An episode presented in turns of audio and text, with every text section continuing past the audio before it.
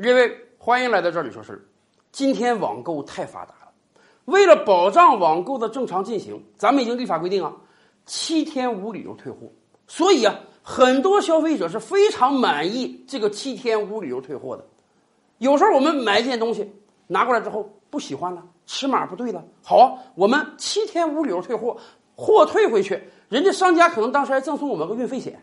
有时候我都算过，这个运费险赔我十二块钱，可能我邮回去才花十块钱我网购一次，不但货退回去了，我还能挣两块钱啊！当然这是笑谈了啊，没有多少人会为了挣这两块钱去频繁购物的。可是啊，在广大网购的人群中啊。就有人也打起了七天无理由退货的小心思。早在二零一五年的时候啊，上海有一个女子，人家还是名牌大学毕业，有一个非常好的工作。可是咱也知道，很多女孩刚工作的时候，这还是多少有点虚荣心的。尤其是在上海这样一个物欲横流的大都市，她看到她的很多同事穿着名牌的衣服，拿着名牌的包包，踩着名牌的鞋，所以自己也心动。可是工资太少啊，怎么办？哎，她打起了。网购的主意，他发现啊，京东商城上有很多奢侈品大牌开设的网店，所以啊，他就在那些网店中买了很多名牌衣物、名牌包包。哎，你以为他是买回来之后炫耀两天，再无理由退货退回去，白用人家七天吗？不是的，人家没有这么简单，人家想到了，我买的可是一个真的哦，可是网上还有大量的假的呀，所以啊，他每买一个真的之后呢？就在网上买一个一模一样的假的，然后再把这个假的装到真的包的原包装中呢，退回去，跟人家讲，哎，我不喜欢这个，七天无理由退货。所以啊，网上店铺就只能乖乖的把钱退给他。于是买真退假，他留给自己的全都是真的奢侈品。短短一年时间啊，他就买真退假了二十几件奢侈品，给人家商家造成了几十万的损失。而且这商家不是傻子，我每卖一件你就退一件，每卖一件你就退一件，退回来的看着好像是真的，实际仔细检查根本就是个假货。商家当然要报警了。报警之后，警方很轻松的就找到他了，当然他要接受法律的惩处了。本来我以为啊，这样的新闻公之于众之后，很多人会收手，很多人会觉得这买真退假太容易被公安警察抓到了。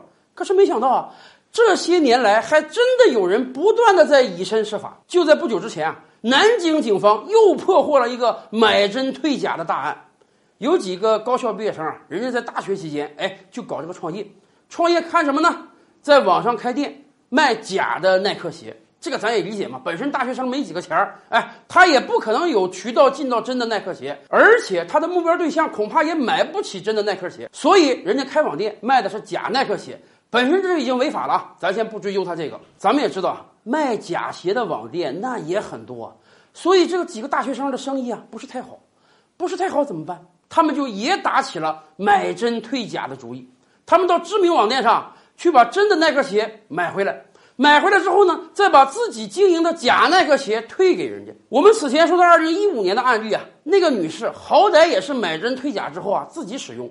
人家几个大学生，人家干的可不是自己使用的生意，人家是把真的买回来，假的退回去，再把真的以极低的价格卖给别人。你想，他们卖给别人的可是真鞋，价格可要低很多，那这个生意还能不火爆吗？短短几个月之内啊，他们就买真退假了几百双耐克鞋之多，以至于啊。耐克鞋的发货工厂会发现，怎么短时间内我回来这么多退货，而且把这个退货一件件打开之后，大家都傻眼了，全都是假的伪劣的耐克鞋呀！这么大量的违法犯罪勾当，警方会不马上出警吗？而且网购是多么容易追查的一个案件啊！你总得有发货地址吧？你总得有收货地址吧？你收货人也好，电话也好，银行卡也好，全都是真实的。